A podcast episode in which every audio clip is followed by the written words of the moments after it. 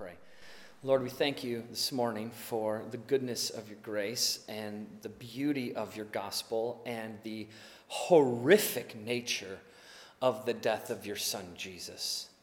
That it was not just enough that he die, but that he suffer and die. That he sought no way around pain. That he didn't even take the cup with the with the pain relieving gall in it, and, and that he absorbed the fullness of the punishment that we deserve in the most painful way possible. That's our death. And you gave us a gift. You gave us your son who took that pain from us and for us out of your love for us and by your grace you have now gifted us the faith to put our trust and hope in Christ. And from that death, he goes to a grave, and from that grave, he does rise. We don't serve a dead God, we serve the one and only living God, the living Savior. And in his resurrection, we have faith. Without it, there's no faith. Without his resurrection, there's nothing. So we worship you and we praise you and we thank you, not just for killing your son on our behalf, but for bringing him to life so that we too could have life. A life that we, a life of victory that we live not just now today, but forever. For that, we give you our lives today. In Jesus' name, amen. As I said last week, Paul is teaching Timothy what elements are important in corporate worship. And so, as we gather together to worship God as a body, for us it's Sunday mornings, um, but it's not just Sunday mornings. We corporately gather on Wednesday nights. The men corporately gather on Friday mornings. The women corporately gather on Thursday evenings. Uh, Brian's life group corporately gathers on Thursday evenings as well. Joel's life group and my life group, uh, we, we gather on Friday evenings. So there's plenty of church going on. We think of church as like this Sunday morning event. Um, it's, I love Sunday mornings, I love preaching. Um, but I really love like life group. You know, I love that we're getting together as a body, talking about life, walking through the Word, um, and in those contexts of Bible studies and life groups and things like that, there's no presentation. You know, Sunday mornings are very different. You know, like if I, I, this is, I'm presenting something to you and you're sitting here quietly and listening. That's very different than life group where we're discussing life. And so, it, so like Bible studies and life groups and all the other things that we got going on, that's church too. And we tend to call this church. And we all know that church is the body. Church is not an event, and it's not a building, it's the people. And so when the people gather, we call that church.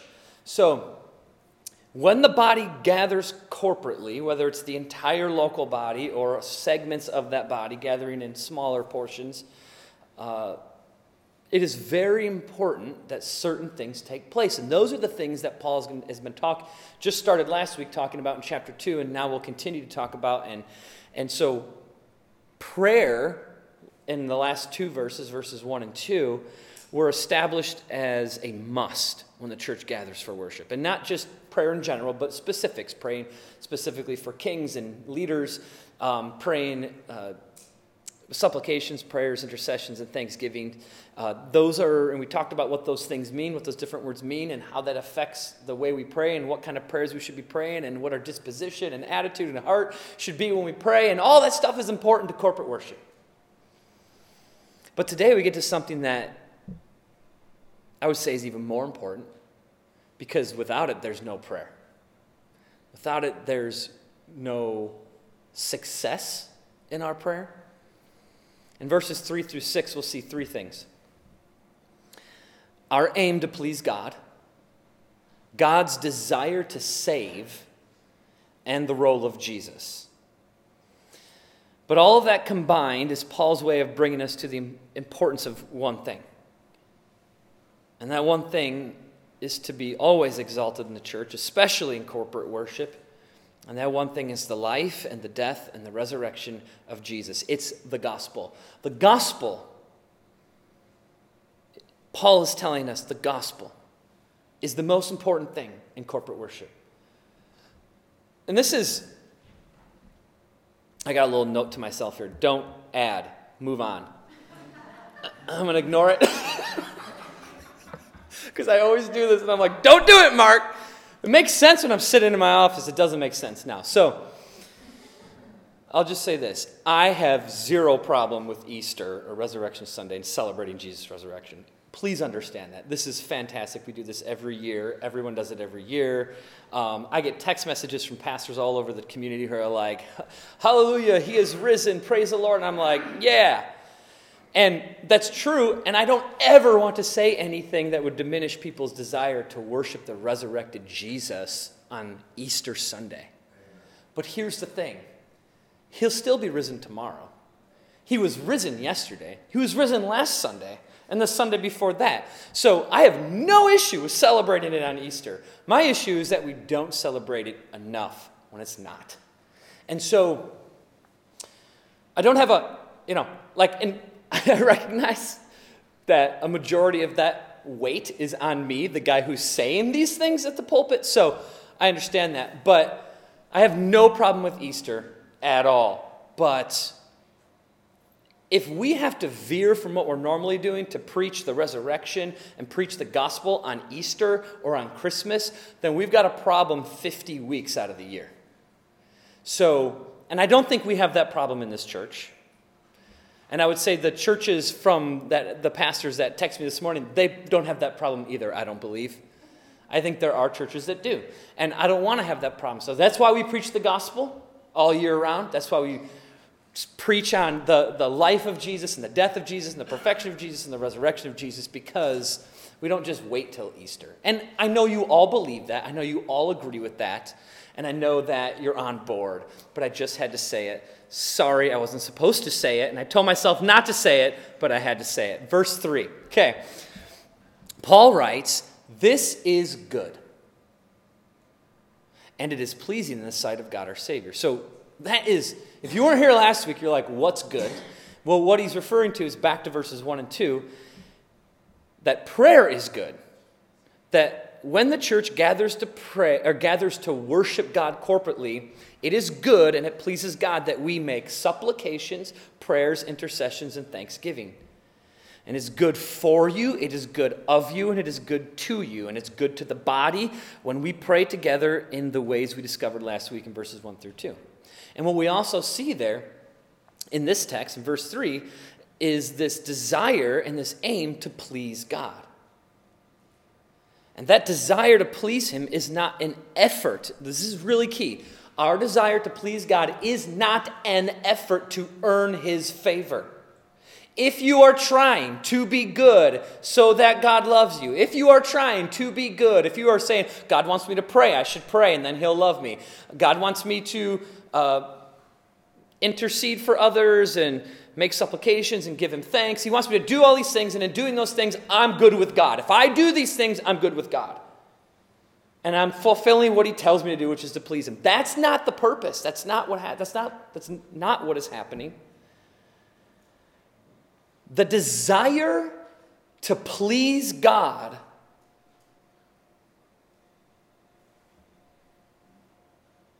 is a product, a product of one who has undeservedly, by God's grace, received favor already in Christ through the gospel.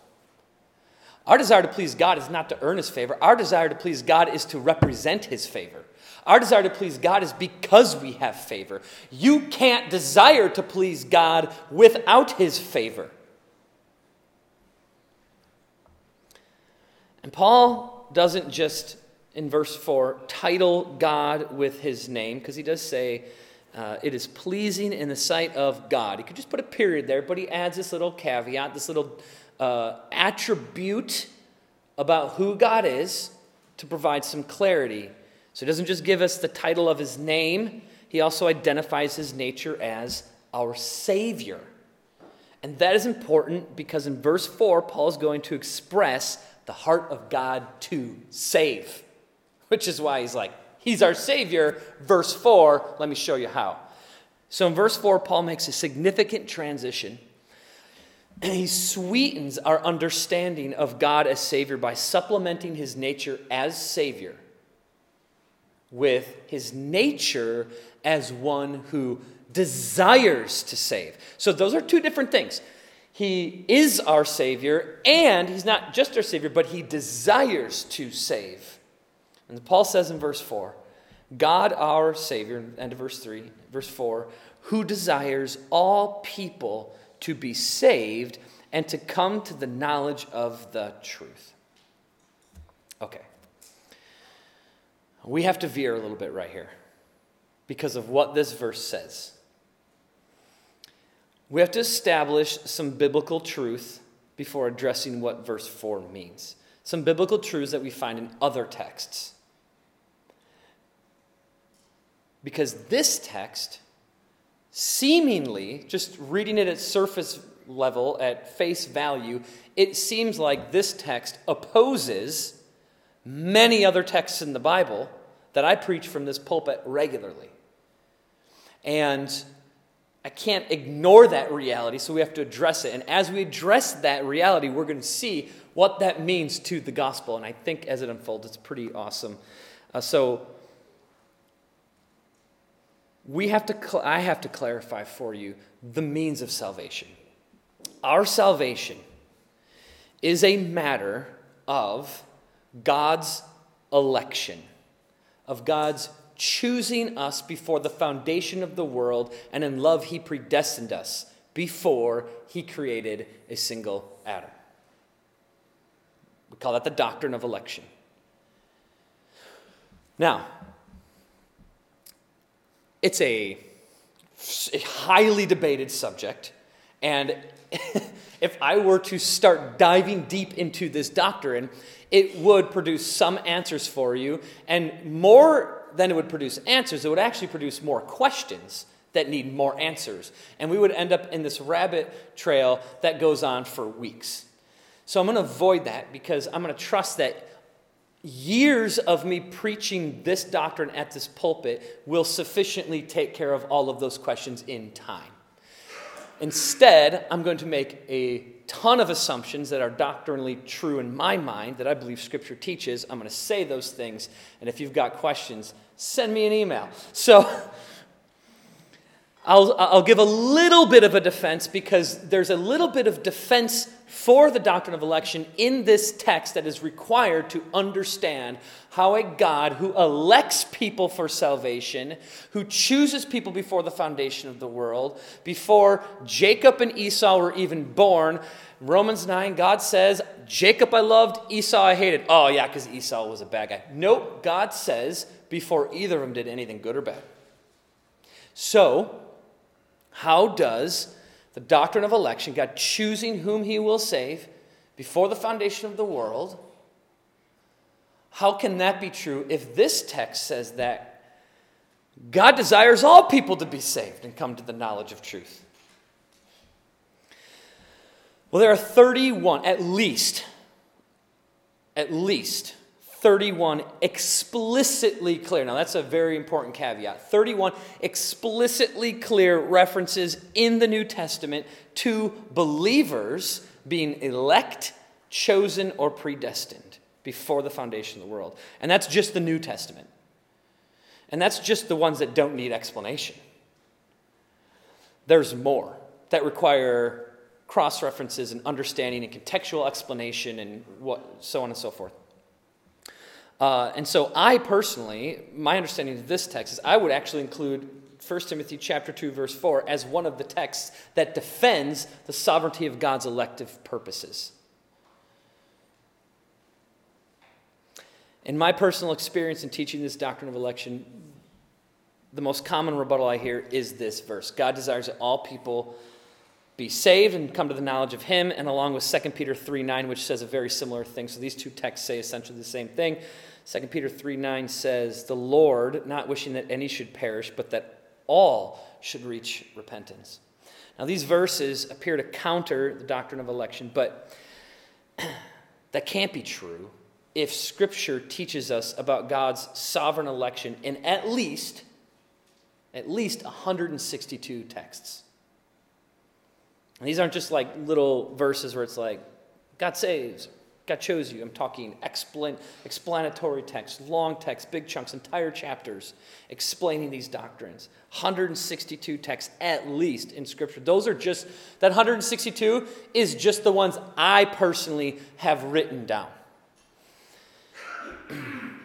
so, if we have 162 verses that teach us one thing, and these two verses that seemingly teach us or that seemingly oppose those 162 verses, which is more likely?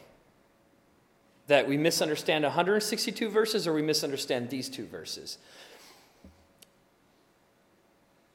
We know that Scripture can't oppose itself. We know that God can't contradict himself. That doesn't make sense. If God contradicted himself, that would be an untruth, a non truth, and God is truth. He can have no falsehood in him. Scripture teaches us that, and everything about him is true. Scripture teaches us that in 1 John. So, in him is all perfection and all rightness and all truth, and so there can be no contradiction in God.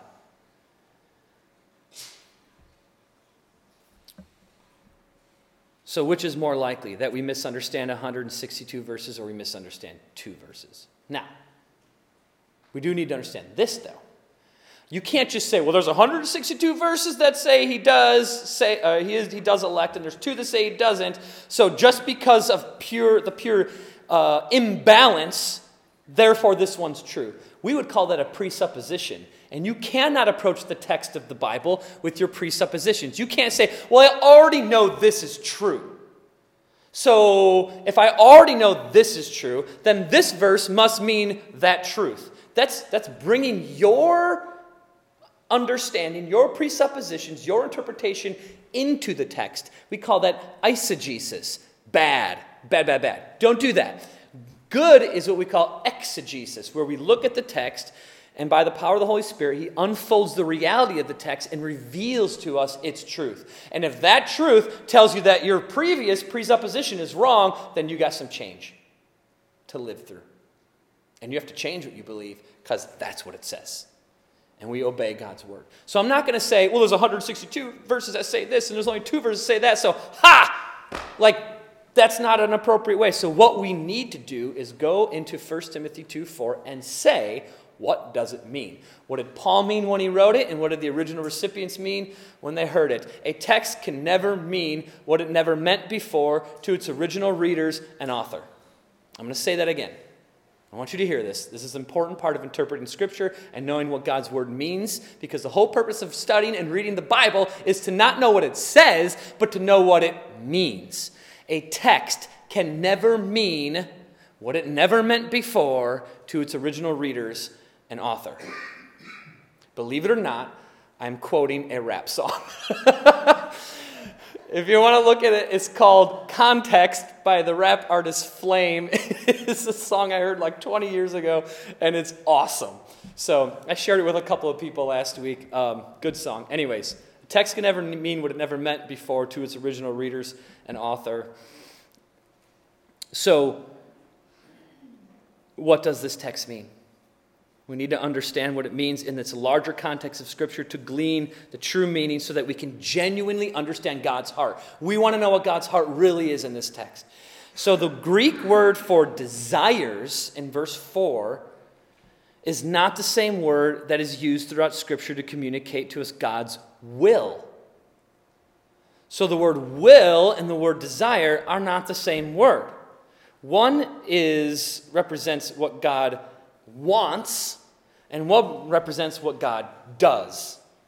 And those may not be the same thing. We find plenty of evidence of that throughout Scripture. I do not have time to go through all those examples, but I have gone through them before, and I will go through more some other time. But there is plenty of biblical exposition that communicates to us that there is something God wants, but that He does not do what He wants. He does something else, and we call that His will. And sometimes in Scripture, we find the word will f- instead of the word desire. And so the word will can represent two things it can represent your want. It is my will that I go to Hawaii one day. Will I? Probably not. it represents what we want and what we desire and what we wish.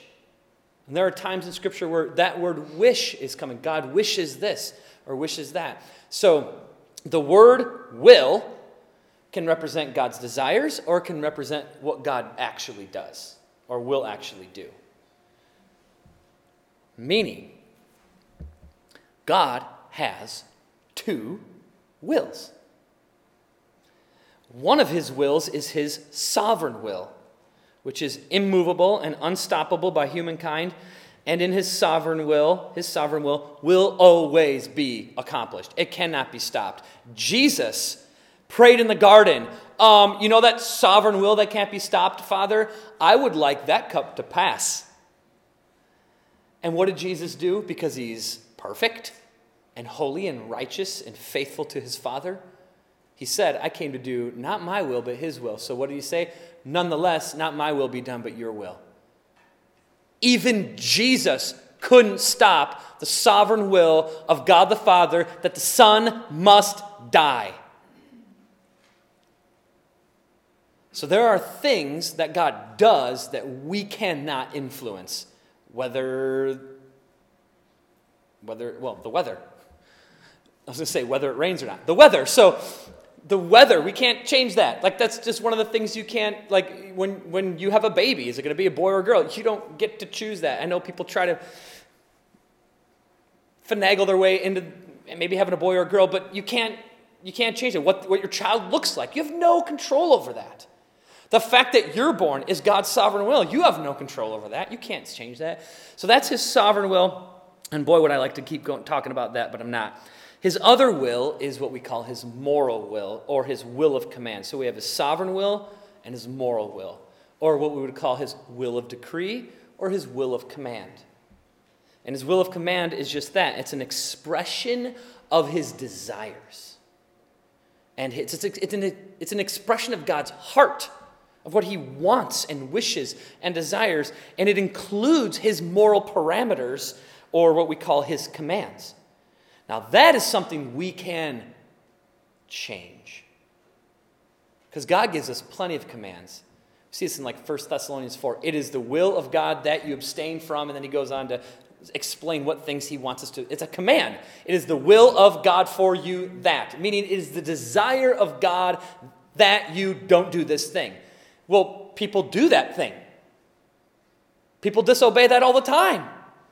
If we call that God's will, then you're telling me we can break God's will? Well, we can break his will of command, but we cannot break his sovereign will. We cannot change his sovereign will, but we can either agree with or disagree with or obey or disobey his moral will or his will of command. So there is a distinction between God's desire or his will of desire and his will of decree. And his sovereign will Listen, his sovereign will must transcend his desires. And what this verse communicates to us is God's heart. It communicates to us the heart of a God who loves to save. And why does God love to save? Because it magnifies his grace and it exalts his glory and it makes him look, well, like a savior and a hero and that causes the people whom he saves to praise him and give him the very thing he knows he deserves glory and praise and worship and our lives. He loves to save because it makes him look great in our eyes, and he gets what he deserves our praise and glory. And he doesn't just do it for himself, he does it for you. Why? Because he loves you. And in loving you, that is part of the magnification of his glory. That's the beauty of his heart to save. That's the beauty of Paul saying, God, our Savior, who desires that all people be saved. God hates sin, hates sin. With the fullness of his being, he hates sin. And therefore, he also hates the consequences, the eternal consequences of sin. He hates that people hate him, and he hates that they spend eternity hating him in a lake of fire. He hates that. Well, if he hates it, then why does he, why does he allow it? Because he's got a different will than just his desire. And I'll explain why he does it. But he does hate the never ending suffering from the pleasures of his presence, where people will continue to hate him forever. God's, God does not desire that in his heart. Because, he's, because when you look at the Bible, what is he like? He's, he's quick to save. When, when Israel is unbelievably sinful, repetitively sinful, over and over and over again to the point where God's like, All right, I've had enough. You're all going to die. And Moses steps, he's like, Okay, okay, hold on, Lord. Please don't. And what is God like? Okay, I'll be gracious. When in reality, it would be the most fair thing ever if the moment you were conceived into your sinful flesh, in the womb, he kills you and sends you to hell. That would be fair. That would be fair. And you're thinking, well, I didn't do anything wrong yet. You were born into sinful nature. All of us are. Everybody needs salvation in Christ. That's the problem, is we're born into sinful flesh. And if we died immediately, that would be fair. So when Israel disobeys God, when we disobey God, it would be fair if He just killed us and sent us to hell. It'd be fair if He intercedes the moment Israel disobeys Him and sends them all to hell and disperses His people. That would be fair. But God doesn't do that. He's patient and patient and patient and patient. How long does God endure with patience the sin of Israel before He finally looks at the entire nation and goes, you know what? This generation doesn't get to go into the promised land. In fact, Moses, the guy who's supposed to be the most holy, other than Jesus, like the most holy, maybe Abraham, but Moses, the whole, he, guy who he wrote God's law. When people talk about the law, they don't call it God's law, they call it Moses' law. He's one of the most holy men ever, if not for Christ himself. So God looks at Moses and goes, Moses, even you don't get to go into the promised land because you sinned against me. That's how much, that's how serious God takes sin. And so it would be fair if God just crushed Israel immediately. And then, if that were true, then we wouldn't have Exodus, Leviticus, Numbers, Deuteronomy, and the rest of the Old Testament, because by the time Abraham gives his wife to another king, God would be like, Are you kidding me? Die. And Israel ends. Like that, that would be not only fair, but it would make sense. It really would make sense. And, and what does God do instead? He waits and he waits and he waits patiently with grace out of his love for his people, out of his kindness and in Romans chapter 2 says that the, do you not know that the kindness of God is meant to lead you to repentance? God is giving Israel 40 years plus to repent. And after the 40 years in the desert, he gives them more time to repent and more. They continue to disobey him. And he's patient, patient, patient. And what does he do while he's patient? He makes a promise. A promise There'll be a day when you don't have to f- try to figure this out on your own. There'll be a day when you're not left by yourself. There'll be a day when the law is not your guidance. There'll be a day when I do something different, when I do something unique, when I send a man who is my son to take your place, to give you something you don't have now, my spirit, who will then operate for you because you can't do it on your own. And so, what does God do? He makes these promises as He patiently waits. And, in, uh, and, and what, what, do, what does most of the world think about God? This strong, strict, mean old man with white hair and a white gown standing up on a throne, looking down on you and going, You're bad, and you're bad, and you're bad, and I'm a good God, you gotta do what I say because that's who I am. And I say so, and I made you do what I say. That is not the God of the Bible. The God of the Bible is full of grace and love and kindness, patiently waiting, enduring as you sin against Him regularly. What love is that? What grace is that? What a beautiful gospel. So, what does God do? He is patient. And then the moment anybody goes, uh, God, you know I've been totally disobedient to you my entire life. I have rejected you. I have hated you. I have despised you. I've been your enemy. I do not follow you. I did not care about you. I have hated you. I have told people and myself I don't believe you exist. You should have killed me. It would have been totally fair if you killed me. But God, will you save me? Yes! Oh, oh yes! Woo! I would love to save you. Oh, I will save you right now so fast. That's the heart of God. That is what God will. God, will you kill me for sinning against you? I'll be patient. I'll be patient. I'll be patient. I'll be patient. I'll be patient. Save me. Yes! As fast as I can.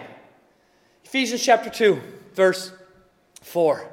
But God, being rich in mercy, that's who He is. So rich in mercy, it just flows out of Him.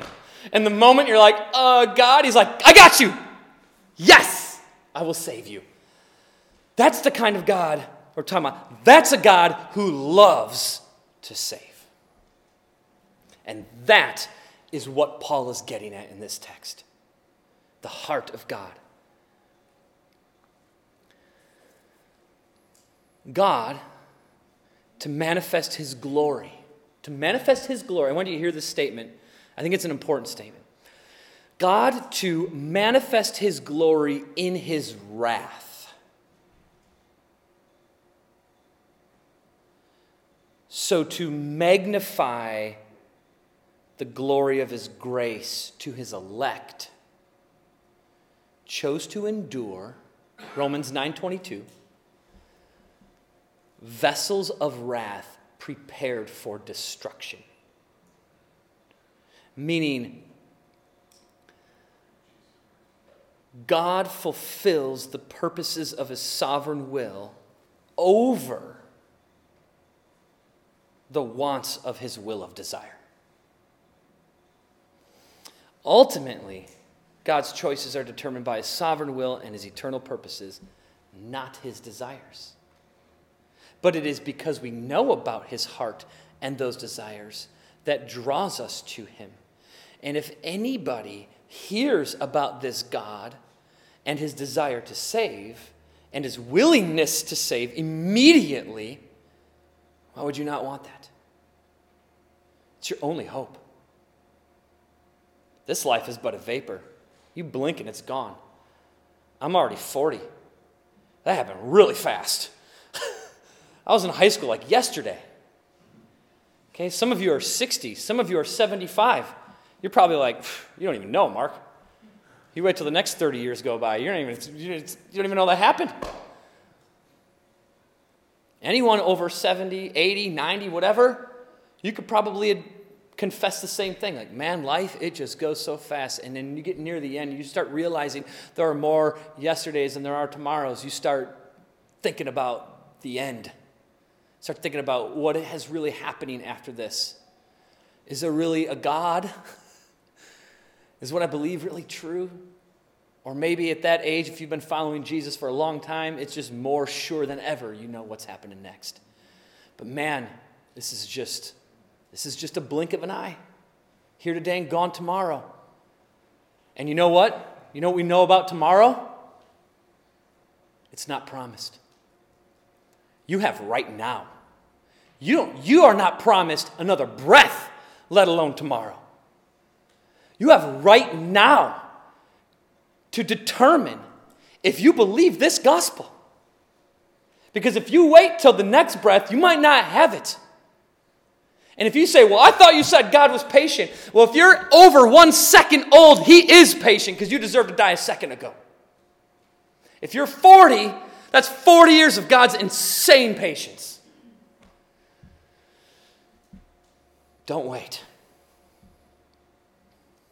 Now, the evidence of the fact that God chooses his sovereign will over his desires is revealed to us in the reality that there are human beings who go to hell. Bible is abundantly clear about that. It's one of the most preached about subjects by Jesus himself. So, this doctrine almost seems kind of out of place for this text a little bit. Like, just Paul randomly just inserted the debate about God's two wills right into the list of what the church should do when they're supposed to worship. But verse 5 brings verse 4 into context so we can understand why verse 4 is inserted here. So, in verse 5, Paul says, and this is one of my favorite Bible verses For there is one God, and there is one mediator between God and men, the man Christ Jesus. God, love that phrase. The man, Christ Jesus. He's the man. He's the only man who fills this role. He's it. He's the only one. He's the only one who fits the qualification of mediator. So Paul takes us from considering God's desire to save all people, so to reveal to us God's sovereign means to save his people. And that means of our salvation is found in only one way Jesus. Amen. Whom is the mediator between God and men? Scripture well establishes that we are enemies of God because our sin opposes his holiness. We know that. Romans 5:10 kind of encapsulates these two realities that we are enemies of God and yet he provides salvation through his mediator his son Jesus. It says in Romans 5:10, "For if while we were enemies, we were reconciled to God by the death of his son, much more, now that we are reconciled, shall we be saved by his life. So we're enemies and we're reconciled by Christ. That is what Paul means when he says mediator. He's not talking about the advocacy of Jesus, that he is right now, like 1 John chapter 2, when, he, when John says, if you sin, he says, don't sin, but if you sin, you have this advocate, Christ, who's advocating on your behalf, Christ the righteous. He's advocating his righteousness on your behalf when you sin. That advocacy is not Paul's point here. Paul's point here is mediation. He's saying that Jesus is the one who mediates the relationship between God and man. The context is God's desire to save. And the means of that salvation is that we must have someone mediate our reconciliation with God. We need help even entering the presence of God to receive salvation. And that help comes only from Jesus.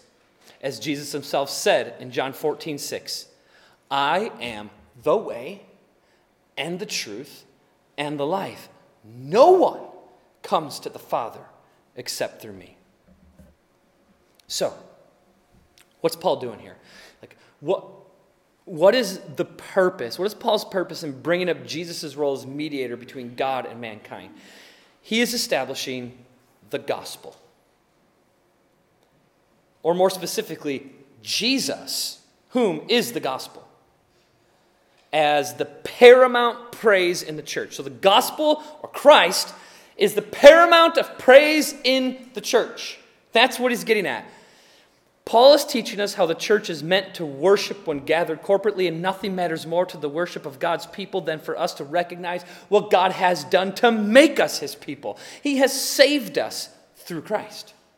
So, immediately upon the mention of Christ Jesus, at the mention of his name, he is instantly in this text elevated as the one to whom our attention and our desires and our praises and our worship belong.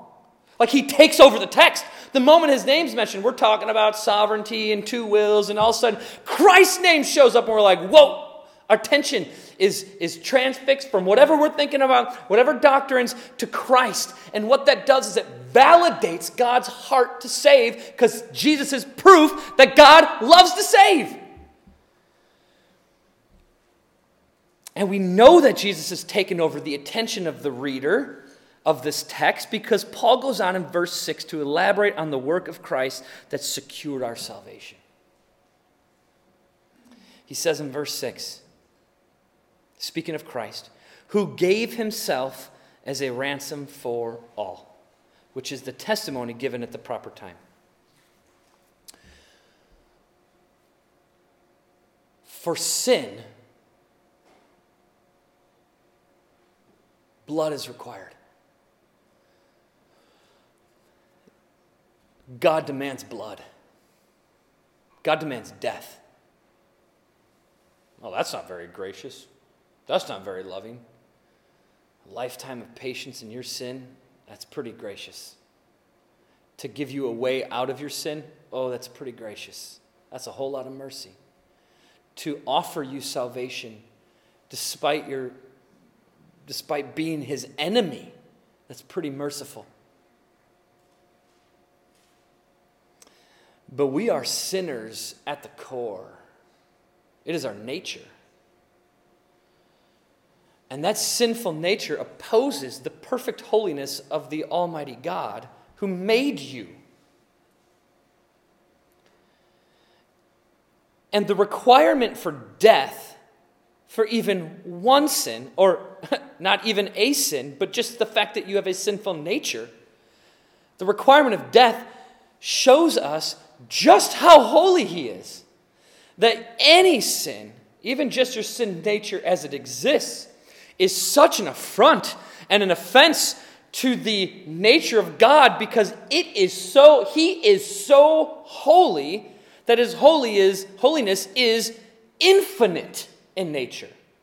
Meaning, we do not have enough time in an entire lifetime to describe the holiness of God, or to look upon His holiness, or to appreciate His holiness, or to magnify His holiness, or to study His holiness, or to preach His holiness, or to speak about His holiness, or to explore His holiness. It doesn't matter how much time you have, it will never be tapped because He is infinitely holy which is the beauty of eternal life, is we get to spend forever, every day, every moment, being blown away by the beauty of His holiness, moment by moment. When in, the word glory, that's what that word glory means. The word glory is a, is a word we use to describe the manifestation of His holiness. God is going to reveal glory over and over and over again, forever, for eternity, infinitely, eternally. That's why eternal life is eternal, because He is infinite. And if we're going to genuinely appreciate Him for who He is, it's going to take eternity to dig into God and enjoy His holiness. And every moment, more holiness, more holiness, and holiness manifested is glory. And that's what eternal life is, is spending forever in the magnificent glory of God and just standing there. I, I don't know what we're going to be doing. Are we going to be building houses and making things and riding boats on a lake? I don't know what we're going to be doing, but I know we're going to be completely satisfied in His glory as He reveals it moment by moment.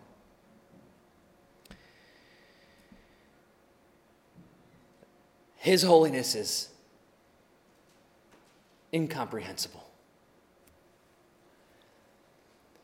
And our sin nature is such an offense to that amazingly perfect holiness that he requires death and blood.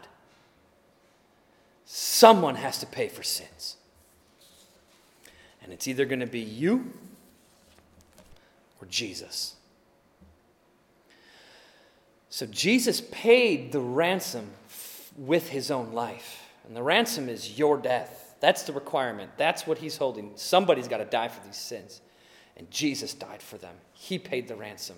He died your death. He took what you deserve. And the only opposition to that truth can be arrogance. To stand before this God to stand before this gospel, to listen to this truth that you are going to hell without Christ. How can you bear another moment without Him? He loves you. You don't know what love is. You don't know what love is. I am telling you, you don't know what love is. You've never felt it. You've never tasted it. I don't care if you're married. I don't care if you have kids.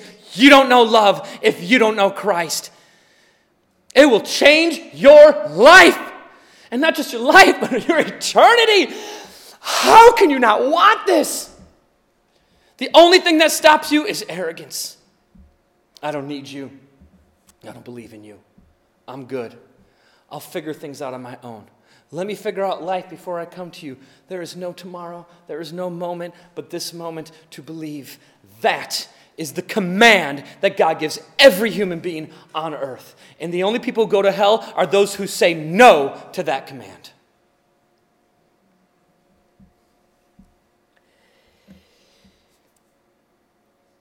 Jesus took that death that you deserve to die. All you need to do is believe it.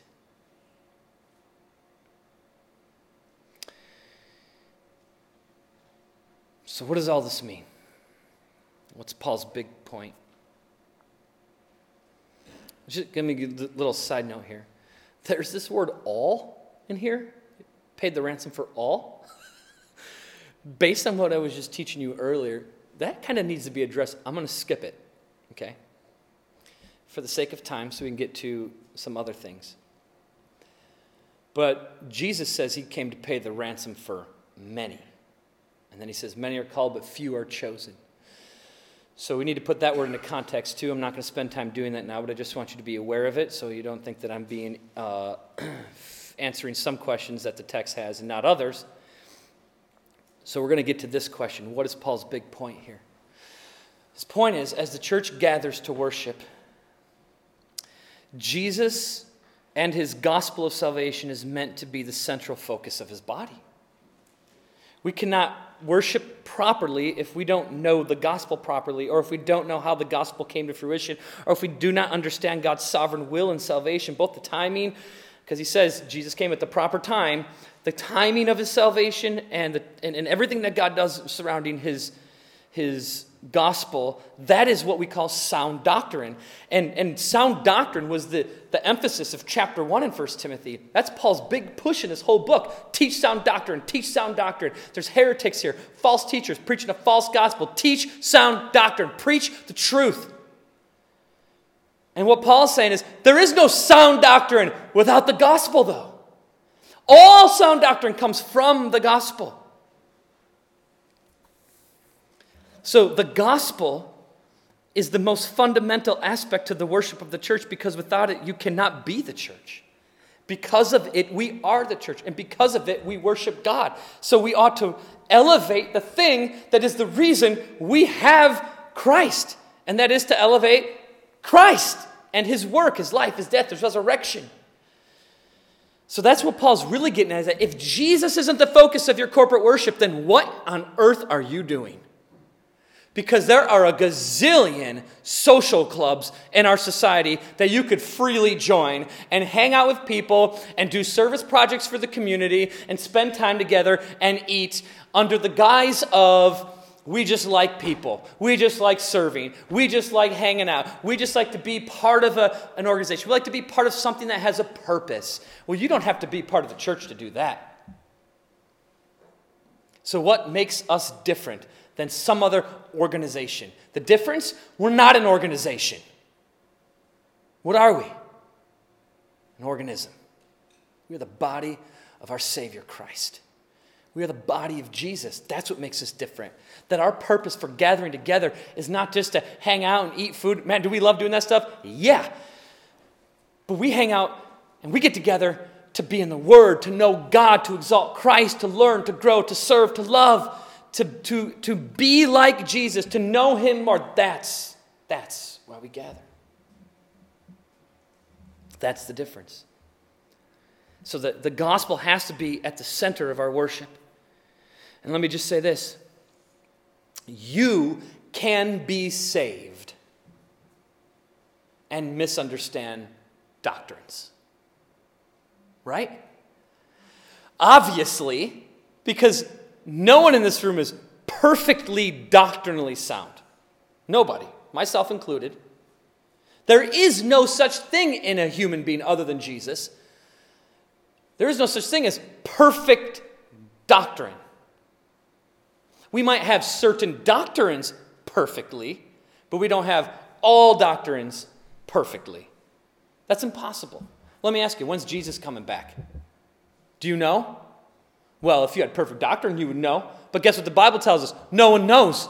So anytime anyone tells me, hey, I know, and I'm serious, people have told me to my face, I know when Jesus is coming back. I'm like, no, you don't. like Jesus said, no one knows, himself included in Matthew 24. So Nobody knows. So there are things we don't know. Is he going to come back before the tribulation or after the tribulation or in the middle of the tribulation? And if we believe he comes at any time, either before and during or after the tribulation, then we would call ourselves premillennials because we believe in a thousand year literal, literal reign on earth. Well, some people don't believe that. Some people are amillennium. They think that the thousand year reign on earth is metaphorical and we're in it now. And who knows? I don't know. I honestly don't know how to answer that question. I could tell you what I think, but am I right? I don't know.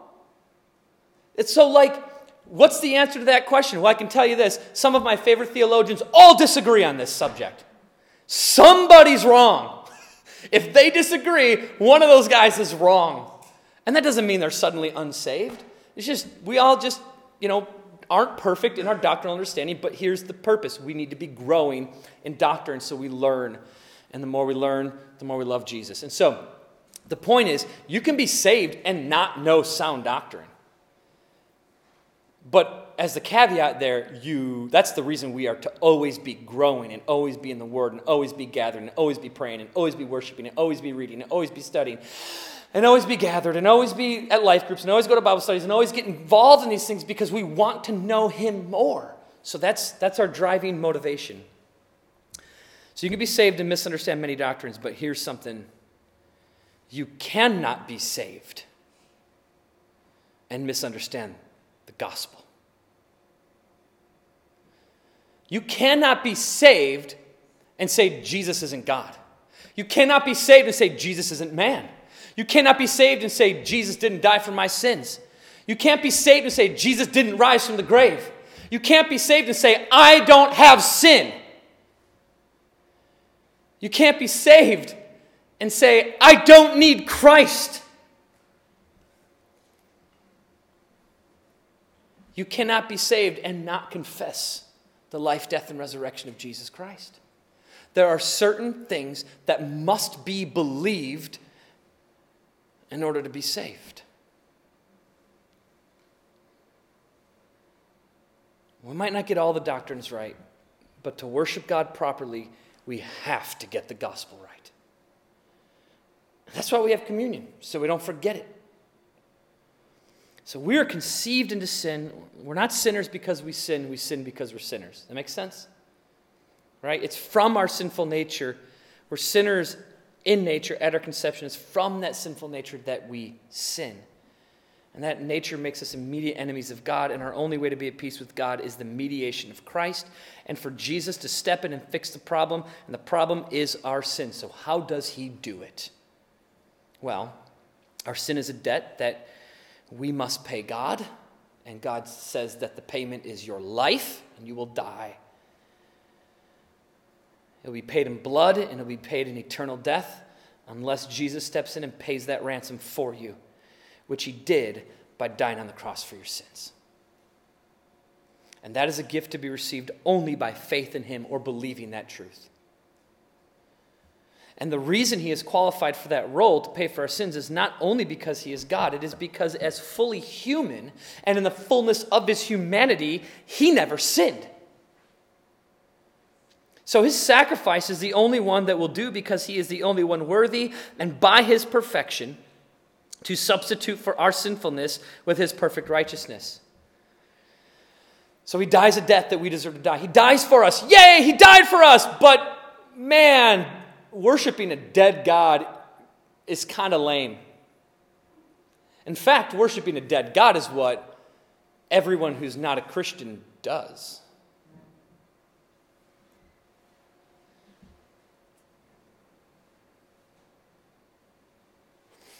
Every other religion in the world has a dead God. Every other religious organization or faith or confession or whatever they have some sort of God that doesn't answer them. And they all have a God who didn't do two things that our God did. Every world religion, including Satan, so you could say, well, I'm an agnostic or an atheist. I don't have a religion. Well, Jesus says in John 8, yeah, you do, and the father of your religion is Satan. So, Everybody worships something, even if it's self. And to worship self is to be manipulated by Satan. Because he's a liar and always has been. And he lies to you and says, You don't need God, you've got yourself. And the Bible tells us that you are blind to the truth, and only the gospel will open your eyes. Only the knowledge of Christ will open your eyes and remove the blinders. So there are two things that our God does that no other false God, no other world religion, and no other thing does. Number one, every world religion requires that you die for your God. And ours is so awesome because God says, I will die for you. That is number two. We are the only world faith, religion, whatever you want to say. I don't even call it a religion because it's not a religion, but we're the only faith, the only source of truth, the only declaration that has grace. Grace. Jesus is the only God that's proclaimed in this world that offers his grace. So that actually is number one. Number two, we serve the only living God. He's the only one who not only died for you, but came back to life rose from the grave. Why did he rise from the grave? A couple of reasons, and I could go on and on about this, but I'm just going to give you two really quick ones. Number one, him rising from the grave is God the Father's way of saying, Everything I've said about him, everything he said about himself, everything the apostles say, everything going on, everything in the Old Testament, everything up to the New Testament, everything about the Messiah, everything about Jesus, all the way up to the point of his death, even the three days in the grave, have been fully vindicated and validated when he rises from the grave. That's God's way of saying, approved. That's the gospel. That's God saying, that's the gospel. Complete. Done. Finished. He finishes it on the cross, and God validates it in his resurrection.